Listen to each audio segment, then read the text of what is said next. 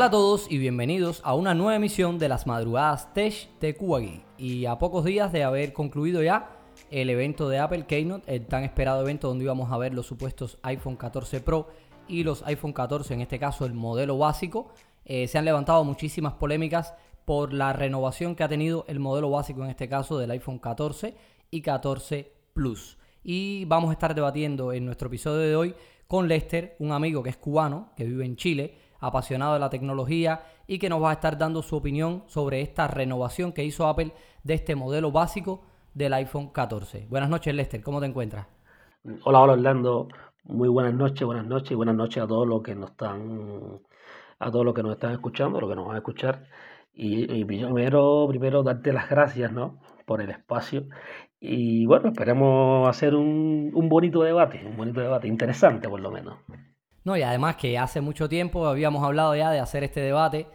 En especial lo habíamos hablado por Twitter, de que quería invitarte aquí al podcast, porque el debate siempre es muy acalorado en Twitter y queríamos tener un espacio donde poder plantear nuestras ideas de una manera eh, más fácil, ¿no? Porque mediante audio todo es más fácil. Así Y que también que las personas que nos siguen pudieran escuchar la manera en la que tú piensas, pudieran también un poco desvirtualizarte a este nivel. Y, y nada, saber cuál es tu opinión, que siempre estás eh, mortificando a todo el mundo en Twitter, incluyendo a Ion de Charlas iOS. sí, que no es tan tóxico tampoco, tan tóxico el debate, porque todo el mundo piensa que por Twitter, o sea, que Twitter es acalorado y que es tóxico, pero eh, no, es más bien em, entretenido, más bien entretenido, digamos que es así. No, y que también en palabras escritas todo se suele magnificar un poco también, ¿no? Correcto, correcto. Pero no, no, no, no hay mala onda para nada, para aclararlo, no hay mala onda para nada ni con, o sea, con nadie, ni con John, ni con ninguno de los chicos de, de ninguno, ni con Deep que, que siempre estamos ahí debatiendo con eh, Windows versus eh, Mac. sí, sí. Bueno, entonces vamos a entrar ya un poquito en, en el tema que nos concierne en el día de hoy, de que vamos a estar hablando, el que estarán viendo en el título, y es esta renovación que en este caso para mí ha sido bastante ligera, diría yo. Entre comillas. De los iPhone 14, entre comillas. Pero me gustaría saber tu opinión, antes de dar la mía, eh, sobre este tema. ¿Qué te parecieron estos iPhone 14 y esta renovación que nos trajo Apple en esta Keynote? A ver, en, cuanto a la palabra renovación tengo mis dudas, ¿no? Pero eh, yo hubiese perfectamente, lo hubiese podido llamar iPhone 13S o 13S Plus en, este, en, el, caso de los iPhone, eh, de los más baratos, ¿no? Los, los básicos, los de entrada, como quieran decirle. Es que los cambios son tan pocos que si quieren en algún momento lo podemos tocar, pero son tan pocos los cambios que quizás no podríamos... O sea, es una renovación porque le cambiamos el numerito, básicamente. De 13 pasamos a 14 eh, yo sé que esto, pues, un, en el mundo de, de los fanáticos, sí, o, en el mundo de los fanáticos de, digamos, de Apple, eh, va a ser un poco polémico, esto que estoy diciendo, ¿no? Pero en realidad creo que lo que cambiaron básicamente fue el numerito y algún que otro nit, vaya, que la pantalla la subieron de 800 nit a 1200 nit. Y, poco más, cuando tú buscas el procesador, digamos, el, la 15 Bionic de 4 núcleos lo subieron a 6. Y, y eso, y, y, poco más. Entonces, llamarlo renovación igual es un poco como fuerte, ¿no? Em, y mira, la, la, verdad es que, que me dure un poquito más la batería, vale. Que la pantalla aumente los nits y pagar esa diferencia en plata que va a tener, que va a ser entre 150, 200, 250 dólares, en dependencia del mercado, o sea, no vale la pena. No vale la pena comprar el iPhone, eh, el iPhone 14. Muy, o sea, mi opinión, muy modesta, les recomiendo que revisen los iPhone 12 y los iPhone 13. Así. Bueno, en realidad, en realidad, eh, hablando un poco de las especificaciones, ¿no? Vamos a comentar un poco sobre ellas ahora.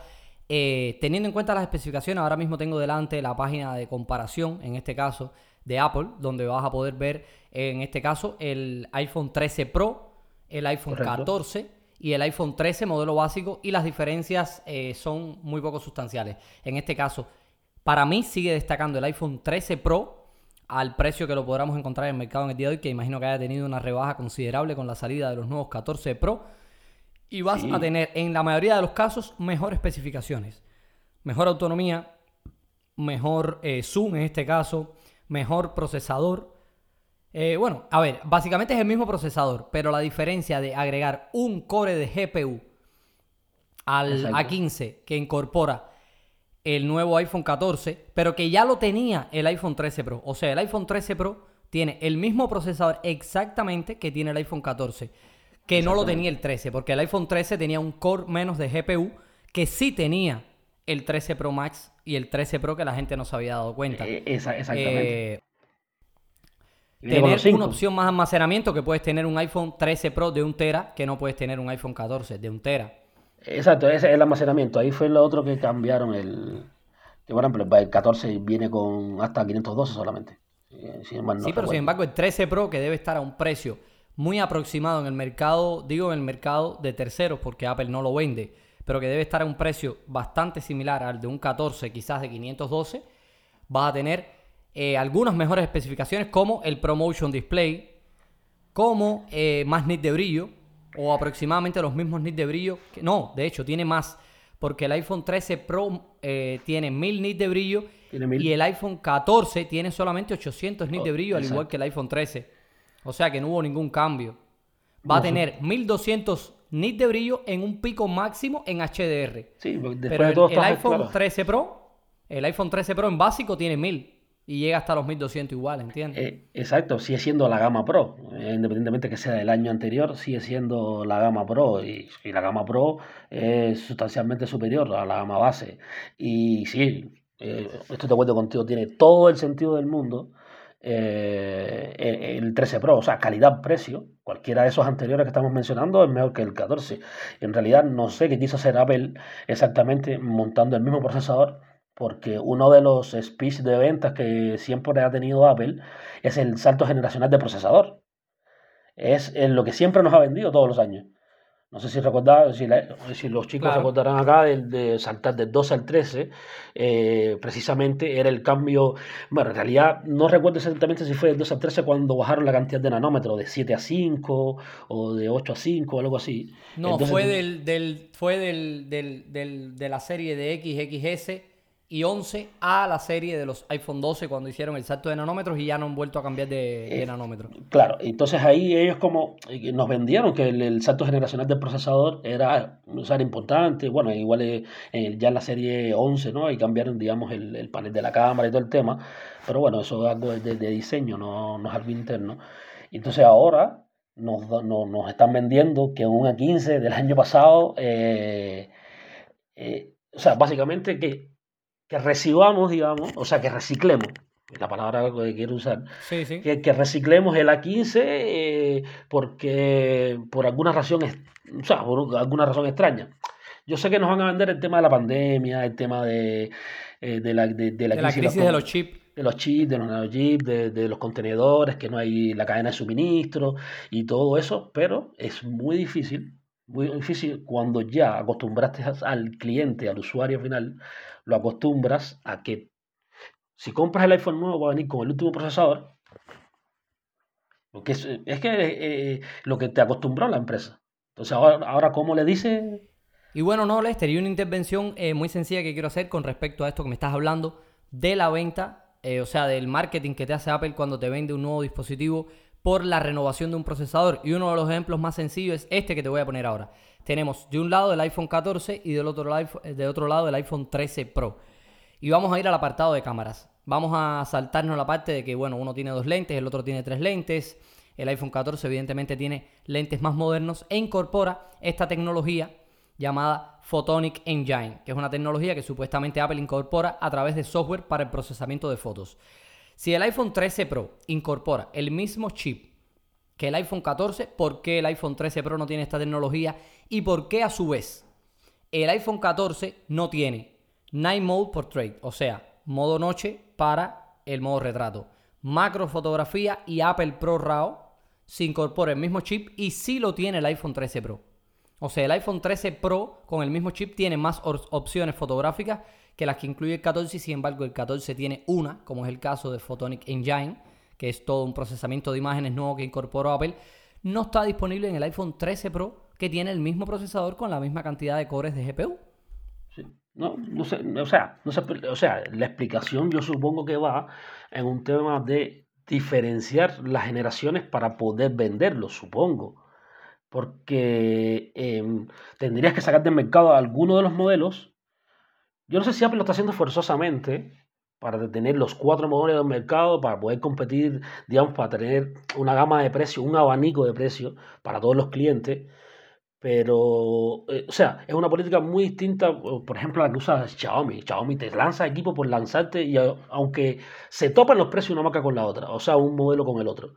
Es muy distinto el, el, o sea, la, la, la, manera de pensar el, el, marketing de Apple es muy distinto. Entonces, eh, la única opción que tienen es, me imagino, o sea, esto es una suposición muy mía, después del tiempo que llevo eh, trabajando en esto, son como casi 10 años ya, eh, o sea, como diferenciar un equipo, un modelo de otro, o sea, quitándole cosas que sí pueden hacer, es súper raro.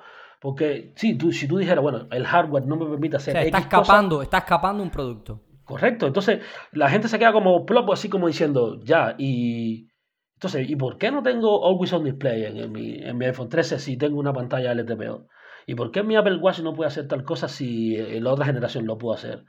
como un SE de generación que salió junto con el Apple Watch 6, eh, si no me equivoco, eh, no va a tener eh, Always on Display si el S5 sí lo puede hacer, si es el año anterior. Entonces, son cosas que la gente se pregunta diciendo, pero bueno, ¿y, y, qué pasa aquí? ¿Por qué sí? ¿Por qué este que es más lento lo puede hacer y el mío que es más rápido no? Entonces, ellos para diferenciar, digamos, eh, ¿cómo decirte? Mm, diferenciar los modelos, diferenciar eh, los, precios, como para justificar los precios, yo supongo que hagan estas cosas. Pero yo te digo la verdad, el, iPhone 14, que es lo que no, el, tema principal, el iPhone 14, 14, el 14 Plus, te lo dije, creo que te lo dije por Twitter. Y te lo voy a repetir acá en, en esta charla. El 14 Plus va a ser el teléfono más vendido del año. Lo dije por Twitter, hay que guardar en Twitter, esto lo vamos a guardar, lo, vamos a compartir. El, 14 Plus va a ser más, más vendido. ¿Por qué? El, va a ser más vendido porque es el nombre nuevo, el que nadie conoce. Nadie ha tenido un 14 Plus, nadie ha tenido, o sea, no existe un 13 Plus, no existe un 12 Plus, ni un 3G Plus, nada de eso. Es el primero de su tipo. Solamente por eso va a ser el más vendido. Además que es equipo barato con pantalla grande. Barato entre comillas. Además que, que hay muchas personas que añoraban desde la salida del iPhone X, sabemos que Apple en sus modelos, vamos a decir básicos, como es el caso del XR, como es el caso del 11, del 12 y del 13, no tenía ninguna versión de pantalla grande con gran batería, o sea, con gran autonomía. Entonces hay muchas personas que añoran esa versión Plus que teníamos en la época de los iPhone 8 Plus, 7 Plus, de pagar por un teléfono barato, pero que tenga pantalla grande y batería grande. Exacto, entonces claro, el, tema de, por ejemplo, ahora mismo si tú querías un teléfono de pantalla grande tenías que irte a la gama Pro sí o sí. Y, pagar la versión más cara. Y pagar la versión más cara, de todas, eso, era, eso, eso es así. Era así. Ahora a partir del, del, 14 Plus ya, bueno, ahí vas a poder, o sea, invertir menos, digamos, y vas a tener igual una pantalla grande, la batería igual va a ser, eh, vas a tener muy buena autonomía. Y, y tiene mucho sentido el 14 Plus. Ahora, el 14 según estuve viendo, oh, las ventas están ahí eh, incluso por debajo del 13 mini, que ya es bastante poco. Sí, modelo que Apple descontinuó básicamente por las ventas, por los problemas de venta que tenía ese modelo, claro. Sí, claro, no creo que Apple vaya a descontinuar ni el iPhone 14, ni el 15, ni el 16, no, pero eh, igual ha tenido... Pero bueno, que no es, el estrella, no es la estrella en las ventas como si lo fue el iPhone 12, como lo fue el iPhone 11 y como lo fue el iPhone 13. Eh, exacto, exacto. Yo en realidad, mira, pues, el iPhone 14 Plus lo veo como un iPhone XR. Que al principio pasó así como. Era, era, como el tapado de la gama. Que la gente no, no, no, lo veía tan, tan claro pues, de que iba el iPhone XR y resultó siendo un, un éxito. top porque, sí, y, de hecho en su momento en batería, en aquel tiempo, si la gente no recuerda, iPhone era muy criticado por la autonomía de los teléfonos. Y vino el XR Sí, verdad, que la pantalla era LCD y todo el tema, pero gracias a la pantalla la autonomía de batería mejoraba muchísimo. Tuve la oportunidad de probarlo como uso personal del equipo y todo el tema y sí, sí, sí, sí, sí, tenía mucho sentido ese teléfono por el tema de la... De, No, y sobre la todo al precio, y sobre todo al precio que tenía en comparación valor, claro. con el precio del resto de los productos de Apple, que si no tenías que irte a por un X un XS o un XS Max, que ya eran 200, 300 dólares más arriba. Y, y un poco más, dependencia del país que estuviese. Argentina, Claro, no, y independencia de la capacidad también. Sí, sí, también. Sí, y bueno, el XR partía desde los, desde los 64, si mal no recuerdo, ¿no? O 32, no recuerdo. Creo que era 32. Yo tuve de 64. La Sí, versión de sí. 64.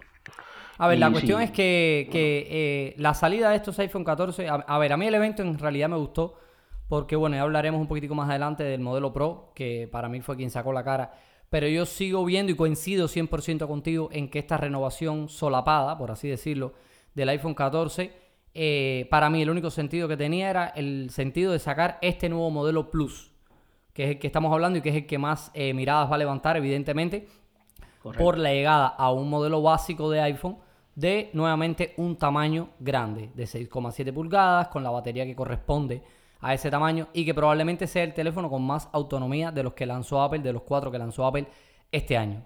Otro dato a Correcto, tener en cuenta, porque al tener menos nit de brillo, eh, un procesador más antiguo que quizás no sea tan eficiente energéticamente como el A16, pero al tener muchas menos opciones, muchas menos funciones, evidentemente yo creo que la autonomía va a ser mayor en la mayoría de los casos, yo creo que sí.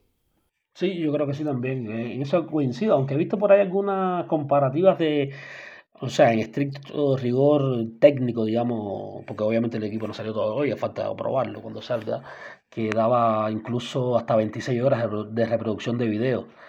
Comparado con el 14 Pro Max, creo que el Pro Max creo que daba como 29, pero eso es, eh, digamos, en, en estricto rigor técnico, digamos. Esos con- son números fríos, números fríos. Habría Sí, que verlo en la. Entonces, práctica, hay- en la eh, práctica, claro, cómo se conforma. Claro, yo pienso lo mismo que tú, que yo, yo creo que el Plus, eh, o sea, pienso que va a ser el, top de venta y creo que sí que en batería, creo que le va, va, va a darle guerra a, a to- a todo el mercado, ¿ah? va a darle guerra a todo el mundo ese modelo. Yo pienso que sí. Y vamos a ver un poquitico, déjame ver un poquitico las especificaciones técnicas aquí de la batería eh, a nivel de, de miliamperios. No sé qué información nos dé Apple con respecto al tema de las baterías, pero yo creo que la diferencia con el 14 Pro eh, no es muy grande en cuanto a, por No, lo menos que miliamperios. Creo que va a tener más que ver. 4200 y tanto tenía. Bueno, um, ah, según. Apple, en, en especificaciones técnicas, Apple te lo vende como video playback en el iPhone 14 Plus de 26 horas y en el iPhone 14 Pro Max de 29 horas. A ver, sí, más o menos, más o menos. Que de hecho, de hecho, el Plus 4325, yo tengo una especificación que me pasaron directo los chicos de Apple. 4325 es la, los miliamperios de batería para el, tre- para el 14 Plus y para el Pro Max 4323. O sea que serían 2 miliamperios menos. Sí, 2 miliamperios menos, claro. Incluso ahí puede entrar la eficiencia energética, ahí puede entrar la eficiencia energética del procesador A16 que todavía no la conocemos. A lo mejor es mucho más eficiente energéticamente y por eso se puede notar esta diferencia. Pero de todas maneras todo esto se va a ver sobre el papel cuando se empiecen a hacer las comparativas reales de autonomía o de duración de batería de estos dos modelos, pienso yo. Co- Correcto, correcto, correcto. Y bueno, un poquito para complementar la información, para no dejarlo en el aire, la batería eh, oficial eh, de la especificación del, por ejemplo, iPhone 14, 3279 y la del Pro, para que lo tengan por ahí, 3200. Eso, básicamente eso. Y se supone que una hora más que, el, que la versión del 14, se supone que va a durar una hora más, digamos, reproduciendo Sí. video y todo el tema. Pero bueno, eso Bueno. ya lo digo, el número frío. A falta de eh, prueba, claro, eso- esos son números claro. fríos porque te recuerda que también hay diferencia, una diferencia grande de nits, sobre todo de nits de brillo, entre los modelos Pro que pueden llegar hasta los 2000 nits de brillo, o sea, serían 800 nits de brillo más que los modelos básicos en su pico máximo en este caso. O sea que se puede, se puede ver afectada de alguna manera ahí la, la autonomía. Y bueno, Lester, vamos a hablar un poquitico ahora, ya que le dimos bastante leña a los iPhone 14 y 14 Plus. Vamos a hablar un poquitico y quiero que me comentes un poco qué te pareció el 14 Pro. O sea, con esta nueva isla dinámica, esta renovación, ¿qué te pareció en este caso de estos modelos ya más pro de la gama? Ya, a ver, los 14 Pro. ahí tengo eh, como sentimiento encontrado, porque me lo voy a comprar, me lo voy a comprar y porque ahora mismo, bueno, después del incidente ando sin ningún iPhone ahora en, este minuto. Eh, para el 14 Pro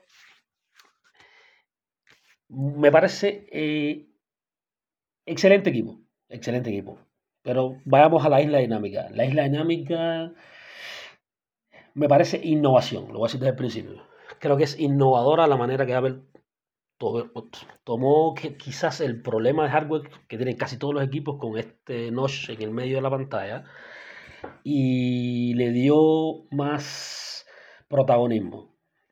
Me pareció o sea, utilizó, como, dicen por ahí, utilizó su defecto y le está sacando las cajas. O sea, está potenciando y convirtiéndolo en una virtud, claro. Exacto, hay que reconocerse a Apple. Igual, eh, eh, o sea, podemos criticar y podemos hacer todo lo que eso, pero cuando lo hace bien, lo hace bien. Bueno, si se lo copió el G, perfecto. Pero lo hizo mejor que G. El G lo que metió fue otra pantalla arriba y, Yo creo que es una estupidez eso que están diciendo por ahí de que es una copia del G. Claro, no coincido ni con Mark Brownie ni con nadie que lo haya dicho. No, no, ni con los chicos de tope de gama tampoco. No, no coincido. Creo que es una innovación de manual. De manual, porque además a nadie más se le ocurrió hacer algo como esto.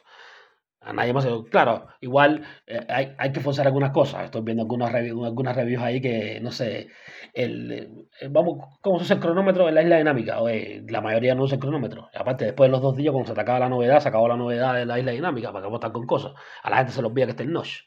a ver, para mí realmente, la innovación más grande de la isla dinámica no es lo que nos muestra ni ese apartado visual que se ve bonito, estético, no sé qué, sino es que realmente yo noto que va a cambiar la manera en la que usamos nuestro iPhone.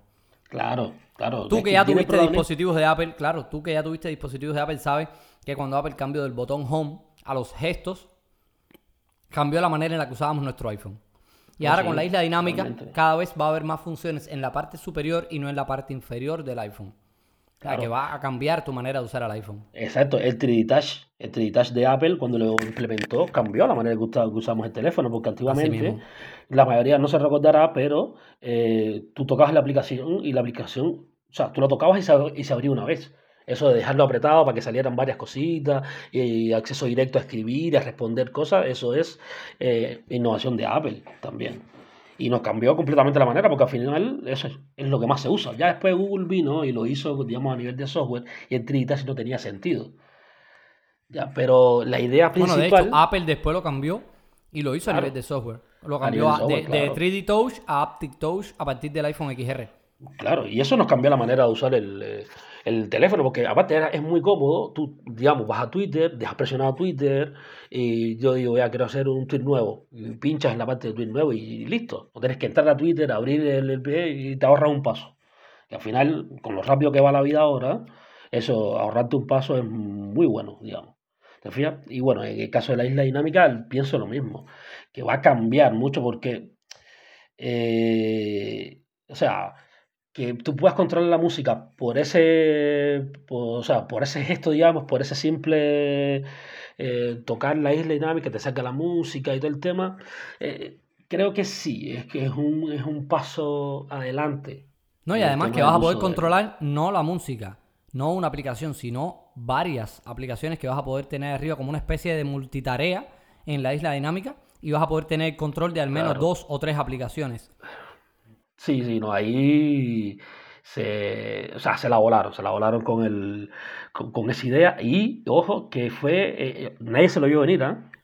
No, o sea, no, había, no había ningún rumor, no había ningún rumor que, y aquí John se va a molestar seguramente porque los rumores y John no se llevan bien. Igual comparte rumores, pero bueno, él y los rumores no se llevan bien. Eh, es que fue el, el único efecto guau de la presentación fue la isla, dinámica. Sí, pero el resto lo sabíamos. Sí, pero es que recuerda también que Apple, mira, tú que llevas usando dispositivos de Apple y que estás en este mundo de la tecnología hace mucho tiempo, ¿cuántas filtraciones a nivel de software tú has visto de Apple? Muy pocas. No, no, pocas, pocas, pocas. El software, el problema es que el software, de la manera que ellos lo manejan, o sea, como ellos tienen control total sobre la creación del software, que no tiene que salir del Apple Park, o sea, que no tiene que ir a China que no hay terceras personas contratadas para la realización de ese software, como sí pasa con el hardware, que el teléfono, eh, la pantalla se la fabrica Samsung, TSMC le fabrica los procesadores. Hay más posibilidades de que existan filtraciones en este sentido, no a nivel de software, que ellos tienen el control total. Por eso nunca vas a ver una filtración de iOS 16 o de iOS 15 o de macOS Ventura. Eh, eh, eso, eso es así, eso es así. Es como... lo que pasa es que el software se fabrica en casa, se cocina en casa.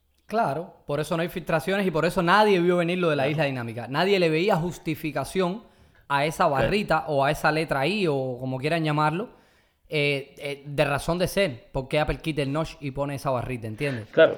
Sí, y a propósito de eso, eh, no sé si te fijaste, viste que este año no. Las filtraciones de la pantalla no, no, no hubo. O sea, con Samsung parece que le alaron las orejas, no sé. Pero cosas que hicieron con Samsung, como la pantalla que es de Samsung, no hubo sí filtraciones serias, digamos, de más allá de, digamos, de la forma y demás, pero las características de la pantalla, como el año pasado que ya se sabía eh, todo lo que venía con la pantalla. Sí, el este ProMotion Display y todas esas cosas, sí. Claro, el año pasado sí hubo rumores de eso, pero este año no, o sea, Samsung no dio, no, no, no compartió nada de eso, ¿ah? y súper claro eso de Samsung también, pero bueno. Pero pese a lo que dice John, este año ha sido uno de los años que más han acertado las filtraciones. Coincides conmigo, ¿no? pero por supuesto, por supuesto. Este año le, dieron al 95% de los rumores. Al 95%. A ver, para que yo, eh, para que sea válido un rumor, John tiene que tener dos horas de rumor o, dos días. Si viene de dos años, el rumor no vale ya. Y eso ya lo debatí con él en Twitter y, no, el rumor de, no sé, del satélite, ese no, ese no vale, ese no vale. Porque se venía hace dos años. Yo no tengo nada en contra de los rumores. Yo realmente, si te soy sincero, preferiría vivir sin los rumores. Así el evento sería más espectacular y nos tomaría a todos un poco más por sorpresa, ¿no? Pero también hay que entender un poco que hay muchos medios, incluyéndonos a nosotros, porque el mismo John, yo, eh, muchos creadores de contenido, también vivimos un poco eh, de los rumores, ¿no? De toda esta rumorología y de todo lo que acontece al lanzamiento de nuevos equipos de Apple. Te da contenido, te da contenido. Claro. Es así, o sea, no podemos ir en contra de eso.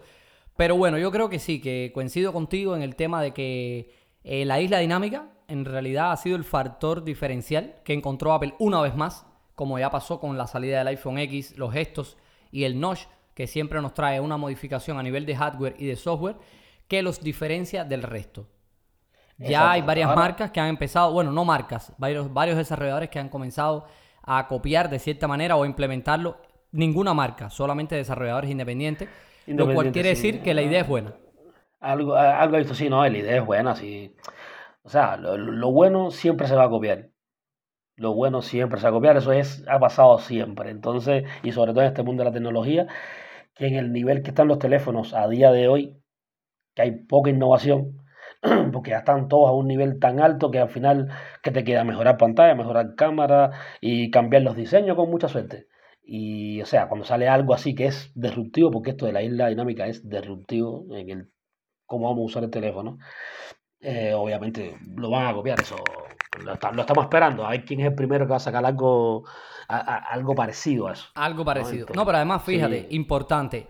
Hicieron una renovación bastante importante de las cámaras, como es el caso de la cámara principal que pasó de 12 a 48 megapíxeles. Algo que vamos esperando. algo que llevamos. No, ahora te voy a explicar eso un poquitico. Algo que llevamos esperando muchísimo, muchísimo, muchísimo tiempo. Y la isla dinámica opacó por completo esa renovación. La opacó por completo en el sentido que casi no se habla de los 48 megapíxeles y sí de la isla dinámica. Increíble. Habla un poquitico de qué piensas tú de los 48 megapíxeles. A ver, los 48 megapíxeles, eh, decía, hay un había un poquitico de trampa porque estuve viendo que incluso tienes que activar los 48 megapíxeles. Yo, o sea, le, decía a un colega hace un tiempo, eh, mira, hace unos días, le decía, mira, que activar los 48, los 48 megapíxeles como se hace con Xiaomi.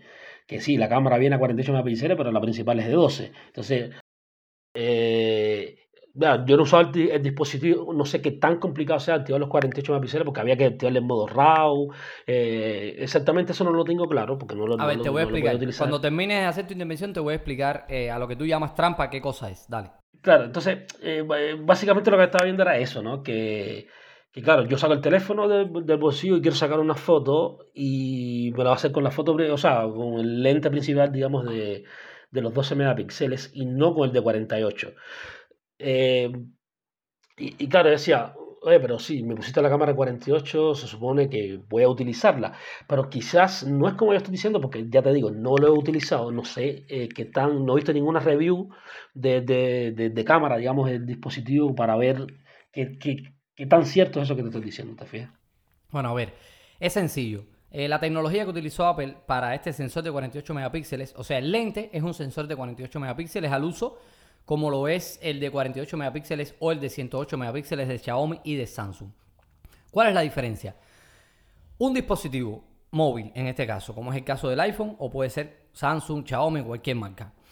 Si tú lo sacas del bolsillo y todo el tiempo está ejecutando fotografías del máximo de resolución de megapíxeles que tiene tu lente, tendría fotografías grandísimas que además tomaría tiempo capturarlas y en las que prácticamente no pudieras moverte porque como el tiempo de apertura del lente para tomar fotografías con tantos megapíxeles es más prolongado que el de una captura instantánea, quedarían fotos más oscuras, más desenfocadas, con menos detalle, porque necesitarías condiciones ideales para usar toda la potencia que tiene un sensor de ese tamaño. ¿Cuál es la tecnología? La tecnología que utilizan todas las marcas, que no sé si en este caso es la que usa Apple, sé que usa algo que hace lo mismo, lo que no sé si se llama de la misma manera, es una tecnología llamada Pixel Binning que lo que hace es que utiliza el sensor de 48 megapíxeles, pero agrupa los píxeles de 4 en 4. Al agrupar los ah, píxeles de 4 en 4, vas a tener 12 megapíxeles, pero con 3 veces más tamaño que un píxel estándar. Por lo cual, en el modo de 12 megapíxeles trae una ventaja. Vas a tener fotografías de 12 megapíxeles que van a tener más información y más luminosidad. Porque vas a tener 4 píxeles haciendo la función de un solo píxel. Entonces se quedaría, se quedaría la opción de 48 para cuando pasas, en este caso solamente en los modelos Pro, al modo Pro RAW y eres capaz de tomar capturas que pueden pesar hasta más de 20 megas. O sea, una sola foto. ¿Entiendes? Una sola foto, sí, sí. Mucho, es, muy, eh, o sea, es más pesada, sí, sí. A nivel práctico, yo creo que es la solución ideal que no la inventó Apple. Es una solución que han adquirido tanto Xiaomi con sus 108 megapíxeles como Samsung, como todas las marcas que incorporan lentes mayores a 12 megapíxeles. La veo práctica y que solamente se queden los 48 megapíxeles para las personas que realmente necesiten o para alguien que necesite hacer una fotografía con ese nivel de detalle en este caso. Claro, en ese caso, en ese caso sí, ya me, ya me queda más claro. Yo decía, bueno, un poco tramposo porque igual Samsung lo hace con los 108 igual. Igual eh, los Xiaomi, los, o sea, Xiaomi de 48 para arriba, la de 48, 64 y todo eso para allá, eh, em, o sea, tienes que activarlo para poder sacar, digamos, la, la, foto con más resolución y toda la cosa, ¿no? Pero el resto de fotos normales, digamos, así rápidas, es con el lente 12, tal cual como tú me lo explicas, ¿no? Ese, no, no, no tenía ese dato, es bueno saberlo porque al final yo en fotografía, yo hasta, hasta enfocar de apertura, hasta ahí voy bien. Claro. De ahí para allá, la cuestión es que no cambias de lente. Utilizas el mismo lente, pero con una tecnología que agrupa los píxeles. O sea que estarías usando el mismo lente con la calidad que conlleva, pero no estarías utilizando todos esos megapíxeles. Pero gracias a la agrupación de píxeles hemos ganado que este año, no sé si habrás visto ya en algunos reviews que hay por ahí, que la fotografía en modo noche, o sea, en modo night, se logra más luminosidad en menos tiempo de captura. O sea, la exposición, una exposición de 3 segundos en el, en el 13 Pro Max equivale ahora mismo a una exposición de 1,5, 1,8 y hasta 2 segundos. O sea, menos tiempo y logras fotos más nítidas y con más iluminación debido a que esa agrupación de píxeles, con esa tecnología llamada pixel binning, logra mayor luminosidad, porque aumentaría el tamaño de cada uno de los píxeles, sí. Sí, no, no he visto, no he visto ninguna, todavía no, no, bueno, no he tenido tiempo porque entre trabajo. De hecho, el podcast, eh, tengo pendiente el podcast tuyo, el último, de, el que me recomendaste ese, que no, no lo he podido, no lo voy a escuchar, no he tiempo, pero igual tengo que, que, empavarme con el tema de, de, de, las cámaras, porque en realidad esto de la fotografía, eso me, me interesa muchísimo pero no he tenido tiempo ni, de, de, pasar aunque sea un curso de, fotografía. Y por eso yo le decía trampa, ¿no? Pero ya ahora con esa explicación ya me queda muchísimo más claro el, eh, eh, el, tema de, por qué Apple hizo... Claro, es algo...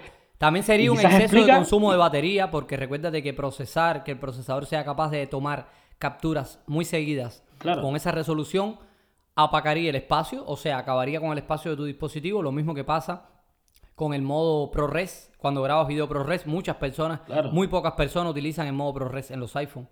¿Entiendes? y quizás eso mismo, quizás esa misma explicación sea válida para explicar por qué llevaba tanto tiempo Apple con su lente de 12 megapíxeles sin actualizarlo. Quizás no le veía sentido tampoco actualizar el, el lente algo más, más pro. Bueno, ahora quizás porque ya la competencia subió el nivel, ¿no? Pero quizás esa explicación vale también para para, digamos, para, para, decirle, para explicarle a la gente, mira, eh, son 12 megapíxeles, porque en realidad 48 megapíxeles hace 5 años atrás no valía la pena, o sea, hace 3 años atrás.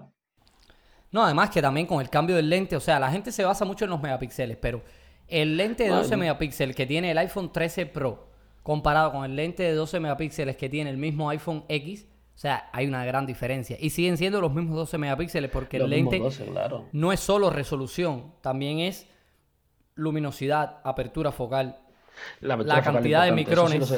¿Entiendes? O sea que, aunque Apple mantenga el sensor de 12 megapíxeles, todos los años el lente evoluciona, el lente mejora en este caso, ¿no?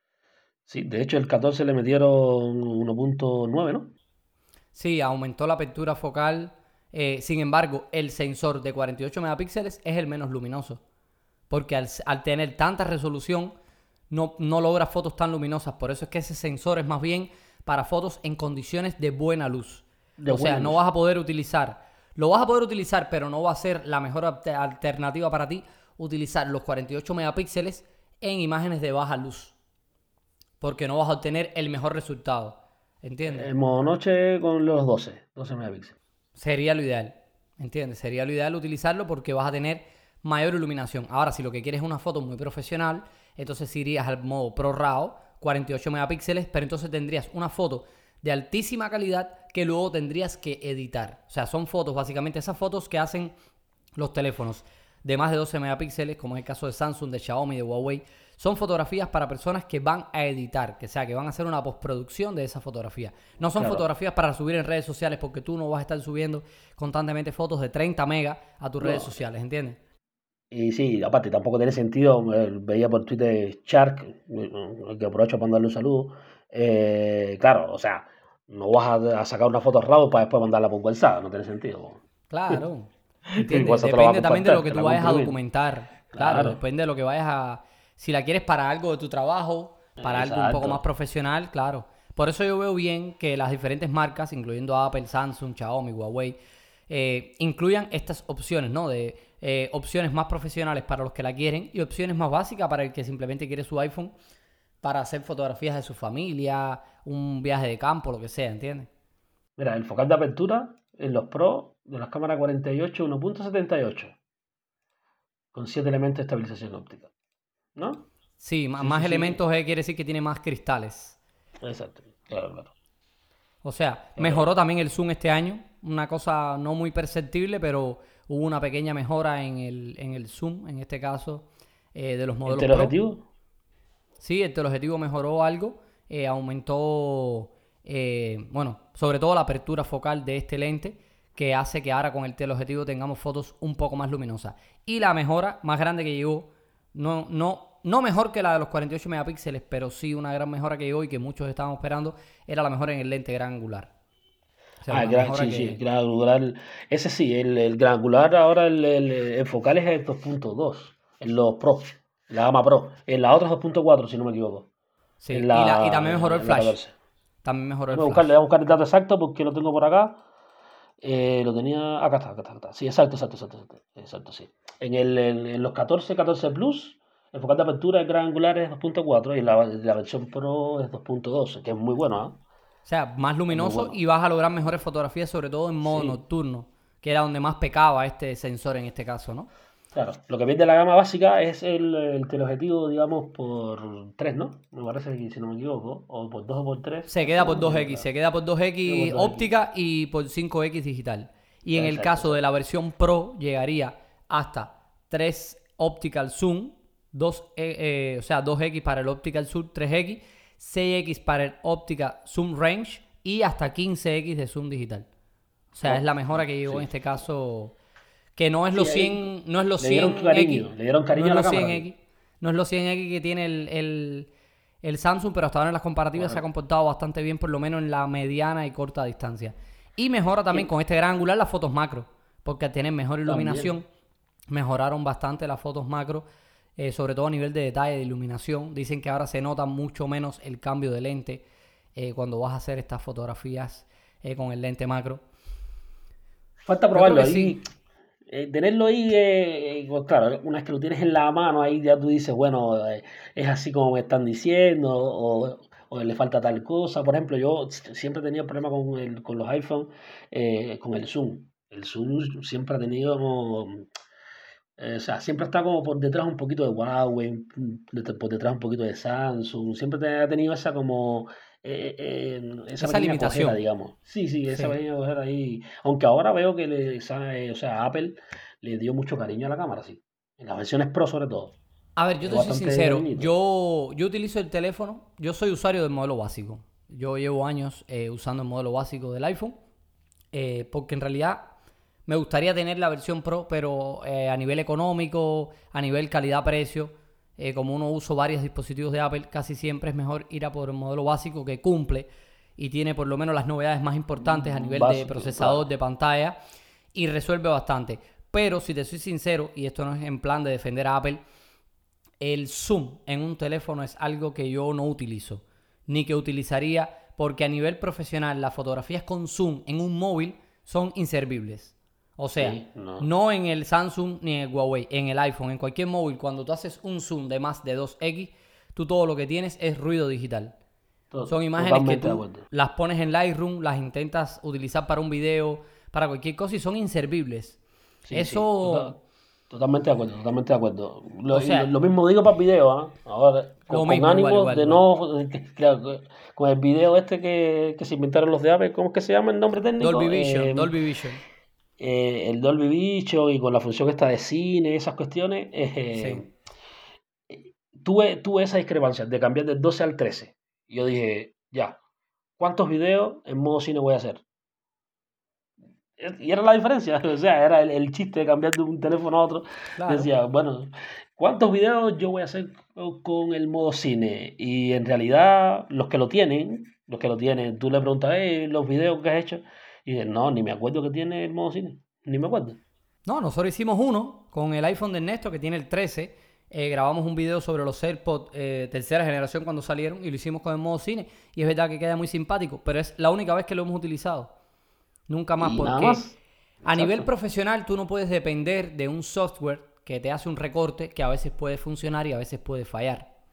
Entonces, como a nivel profesional tú no puedes permitirte la opción de fallar en algo o de que te falle de momento la grabación o de como pasó en ese video casualmente, que todo se veía muy bonito, el modo cinemático, espectacular, y de momento me recortó un pedazo del espejuelo, entonces tienes que irte a las tecnologías que implementan, que son estables, como es el caso, por ejemplo, yo he grabado todos los videos de mi canal con mi iPhone 12 en HDR10 Dolby Vision. Pero eso no es una tecnología, eso es un estándar de grabación de video. claro.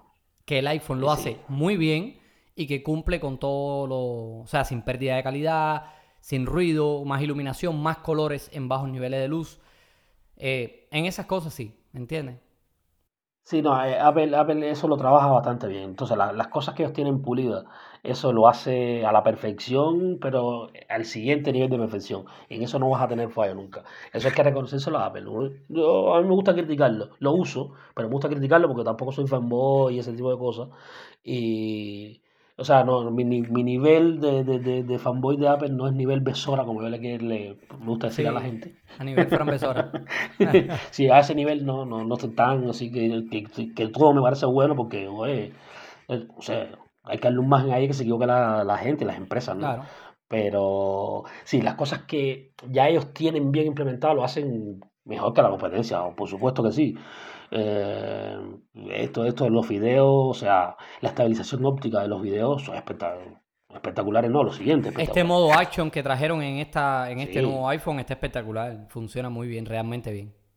Sí, sí, sí, sí, no, a ver por ese lado, eh, nada que decir, y obviamente con, eh, con su diseño, aunque lo trabajan tipo empresa de auto, ¿no?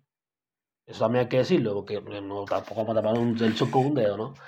Ya, ya, ya, haremos alguna crítica sobre eso. sobre el tema del diseño, mismo diseño sobre ese tema, ¿no? Pero no, las cosas que ya tienen pulido los hacen bien, eso hay que decirlo. Bueno, y para ir terminando un poquitico, yo creo que es importante que demos este dato. Yo en este caso voy a recomendar eh, a las personas que nos escuchan, si estás escuchando este episodio y quieres cambiar de iPhone, mi recomendación a día de hoy, calidad-precio, va a ser el iPhone 13 Pro. Por supuesto, si tienes dinero y quieres irte por el iPhone 14, yo quiero el iPhone 14. Pero si quieres una recomendación calidad-precio de tener eh, la mayor cantidad de especificaciones, salvando la isla dinámica, en un iPhone, te recomiendo que te vayas a por el 13 Pro y no a por la gama básica de este año. Que sí, que tiene mejoras, que tiene una renovación, un lavado de cara en su diseño con este modelo Plus. Pero yo pues, personalmente me iría y estoy quiero hacer el plan de irme a por un iPhone 13 Pro. ¿Qué recomiendas tú? Yo recomendaría, por los precios que yo manejo acá en Chile, o sea, otros países varían mucho, ¿no? Entonces, me, rijo por los precios que tengo acá en Chile. Eh, yo recomendaría eh, cualquier gama del 13, cualquier gama de 13, comparando los modelos básicos, ¿ya? Estamos en los básicos, no en los Pro. Entre 3, entre, por ejemplo, 12, 13, 14, recomendaría el 13. Eh, si quieres tener lo nuevo, lo último, o sea, digamos, lo que no ha tenido nadie, obviamente el 14 Plus, ahí eso no tiene competencia. Eso sí, el dinero no es problema.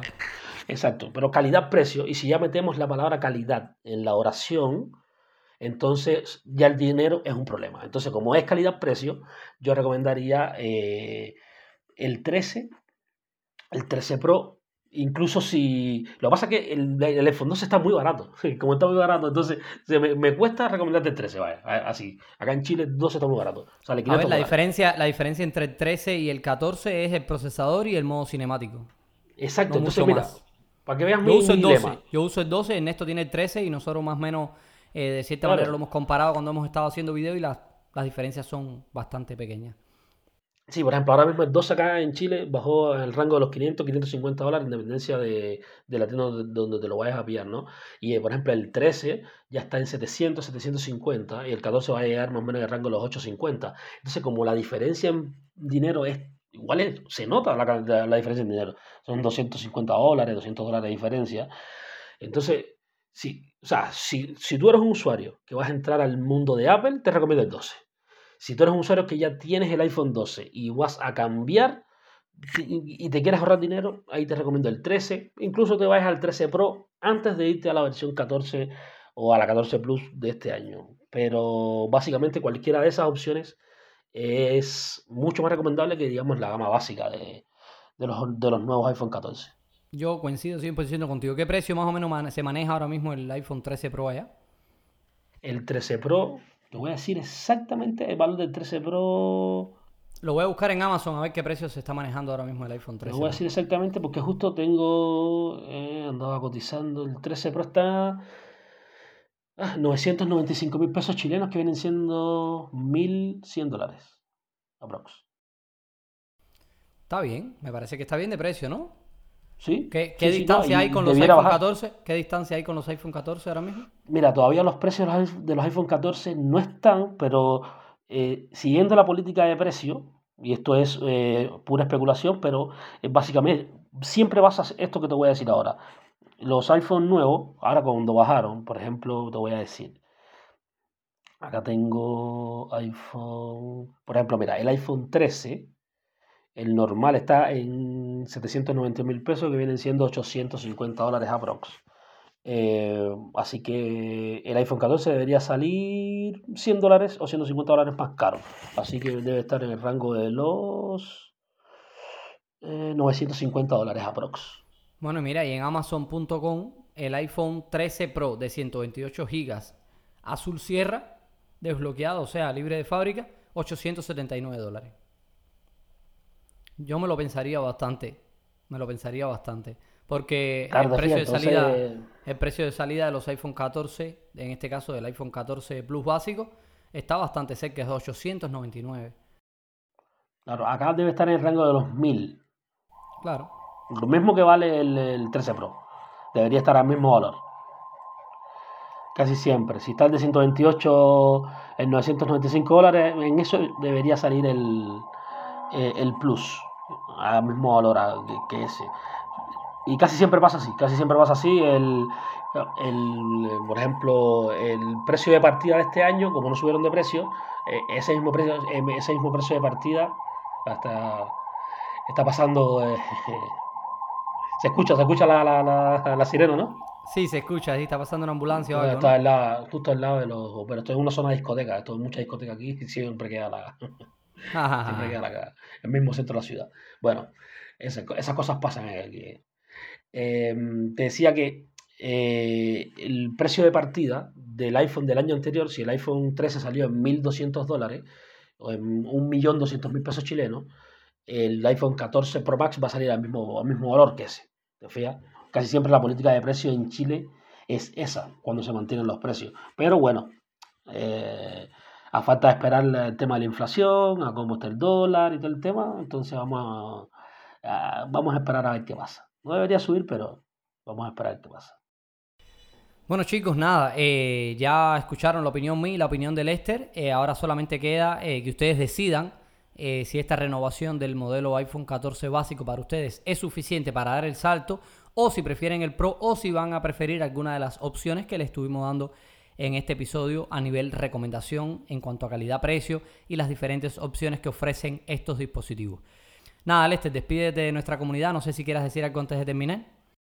Eh, sí, yo, mira, eh, yo creo que ahora eh, ya, ya no me pueden estigmatizar tanto de hater, ¿no?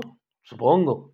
Supongo, no, no leí tanto palo tampoco a, al iPhone 14. No fue tan. Bueno, ya yo nos dará el veredicto. Ya yo nos dará el veredicto de si eres hater o fanboy. Ya, bueno, ahí esperemos que veáis qué dice que dice el amigo John, pero no, básicamente darte, bueno, reiterarte las gracias por el, em, por el espacio y, aprovechar igual para darle un saludo a los amigos de México, que bueno, en Jalisco hubo un terremoto 7.5 y bueno, ahí eh, un abrazo, espero que todo, espero que todos estén bien, espero que todos estén bien con la familia igual, igual, igual un tsunami, así que sé que es complicado, yo viví el de 27 de febrero acá en Chile, 2010 8.8 y sé, sé, que no es una experiencia que sea agradable. Entonces ahí esperemos que todo esté bien y las cosas materiales se recuperen. Y nada, nada, mm, básicamente era eso. Y el debate estuvo bueno, la conversación estuvo buena. Ahí, eh, bueno, habrá que repetir si va bien. Sí, sí, seguro que vamos a repetir. Y para la próxima vamos a traer de invitado a y vamos a ver si Sam también se embulla para tener un debate con nosotros en una de estas eh, madrugadas de Cuba Geek. Pero por supuesto sería interesante eso, sería interesante y eh, un tema caliente, un tema caliente va, a hacerlo interesante, va a hacerlo entretenido. Y bueno chicos, nada, eh, hasta aquí el episodio de hoy. Por supuesto nos gustaría que nos dejaran algún comentario, alguna recomendación o un me gusta en su plataforma de podcast favorita. Y ya saben, nos escuchamos pronto. Tchau.